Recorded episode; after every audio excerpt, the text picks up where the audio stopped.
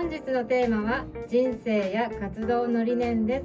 それでは NC 比嘉さんお願いします。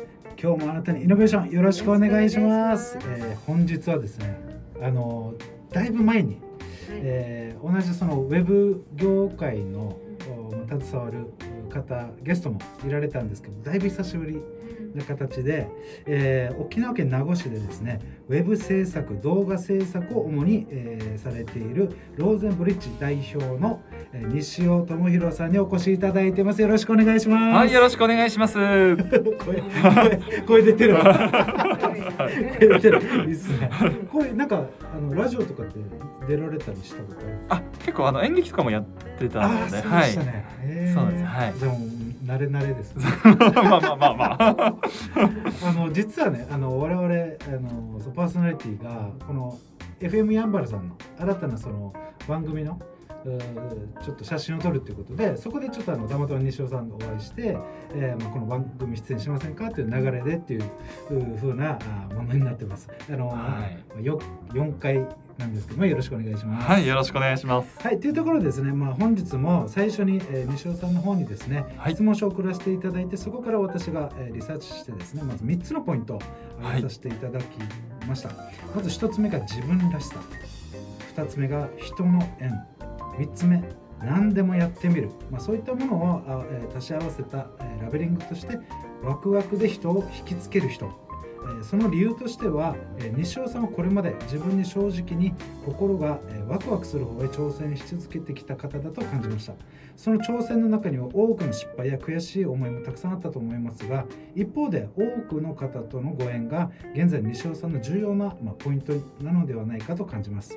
それは自分らしさ何でもやってみるという自分に正直な西尾さんだからこそその人の縁がつながったのだと思いワクワクで人を引きつける人というラベリングをつけさせていただきました。どどうでしょうか？いや、もう本当に嬉しい言あ葉の数々ぜひ使ってください。はいというところで、まあ、今日のねあのメインテーマいきたいと思います。えー人生活動理念ですね。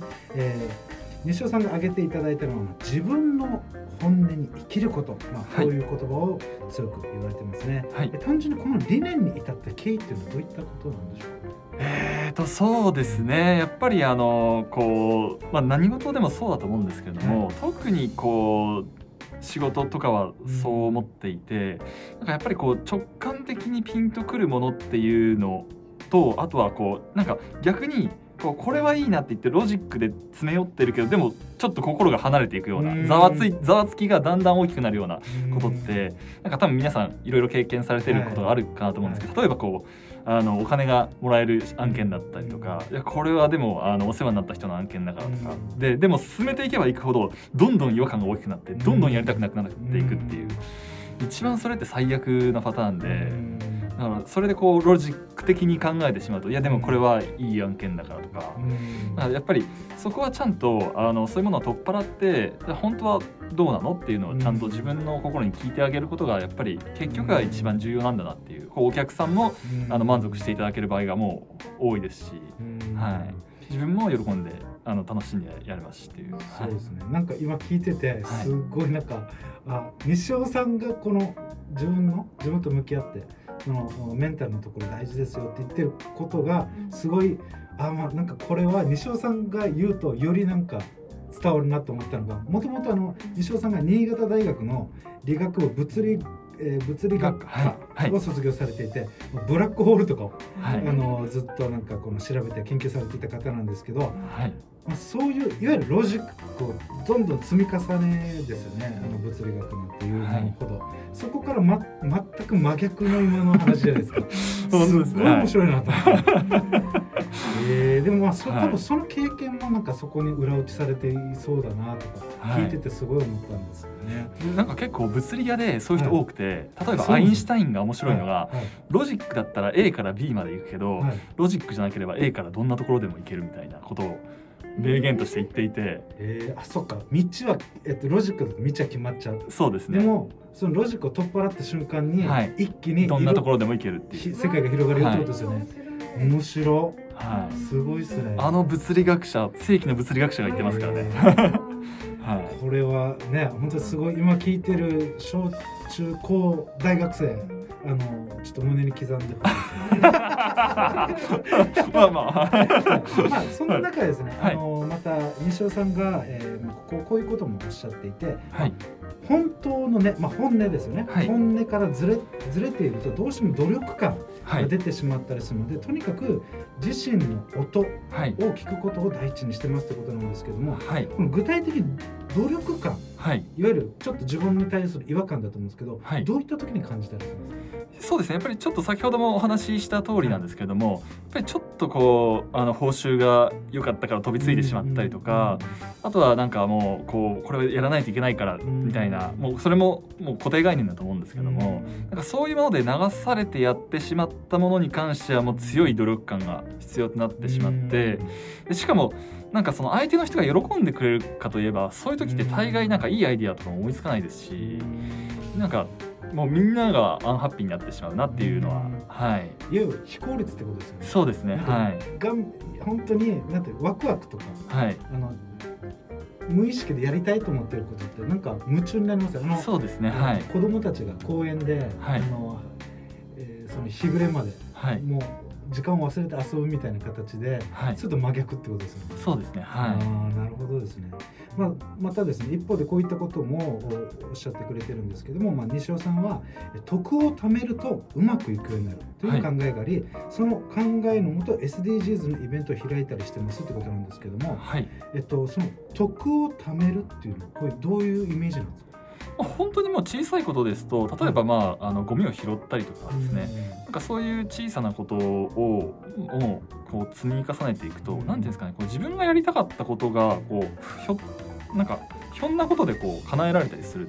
なんかそれがご縁だったりとかなんかこういうのやってみないって言われたりとか、うん。そういうのが多いんですけどなんかそういうこう小さいちょっとしたないいことと思ってることをこう積み重ねていくとなんか結構その徳がたまった時にどんとそういう縁が来たりするっていう。なんかまあすごい単純にちょっと気になったんですけど、はい。この徳っていうはい。概念にはい。なんか、あ大事だなって思ったきっかけあるんですか？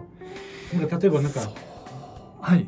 えー仏教的な感じがするじゃないですか。ああ確かにそうですね。はい。なんかそういうあれはあったんですかきっかけというかきっかけまあそうですね。そのお世話になってる人がそのもう結構イベントそういうのをやったりするんですよ。SDGs とか、はい。でその周りの人もやっぱりなんかちゃんとそういうことをされていて、うん。自身の経営がうまくいくのももちろんですし、はいそういうちゃんとした社会貢献もされているっていううん。ので、まあ、僕自身も何何かしらずっとやってみたいなっていうのは思いがあってやっぱりなんかそういうのをやってるとあなんかすごいうまくいくなっていううまくいくことが多いなっていうのを感じてなんかこういうのがあるんじゃないかってこうはい。そこからね、じはい。ゃああのその自分の関わる方たちのはい、あのの後ろ姿を見てというかを見たりとか、はい。まあ、自分の経験則とか、はい。そういったところからその徳って言葉が出てきてるんですね。はい。その今ですねそのさっきちょっと SDGs が出たんですけどもそのはい。現在その世界中で推進されてる SDGs なんですが、はい。西尾さんどんなイベントにこうまあ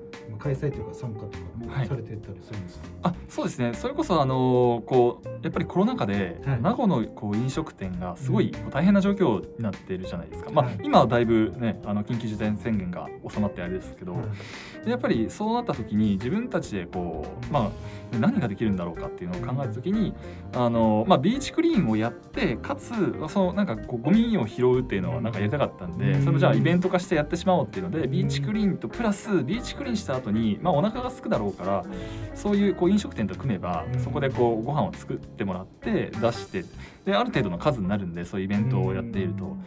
でそういうのをはいこう2回ぐらいちょっと開催させていただいて。はい。これなんか発信したりしてるんですか？ああの参加者募集とかしてるんですか？そうですね。あのフェイスブックの方で、はいやらせていただいたりとか。うんあとはフライヤーでちょっとあの知り合いのお店とかに置かせていただいたりとかはいそれこそそれもなんか得ですよね。そうですね。地域に対するというか、はい。あのぜひあのこれ聞いた方はあ西尾さんはフェイスブックあれあやってますよ。アカウンはいトは何？あ西尾智弘で。はい。検 じゃあ索してそれでちょっいただけたらと探していただいて、はい。あのもしあれでしたらあの、まあ、YouTube とかと概要欄に貼っておきますので、ぜひあのそこからあのチェックしていただいてあの西尾さんの徳に便乗してみんなで徳を貯金しました。はいというところで本日は以上になります。ありがとうございました。はいありがとうございました、はい、本日のゲスト西尾智弘さんへのご連絡先はお電話番号ゼロ八ゼロ六二六四九ゼロ七一。ゼロ八ゼロ六二六四九ゼロ七一へお願いします。LSM レディオの過去放送は YouTube で LSM 情報と検索お願いします。本日は以上になります。See you!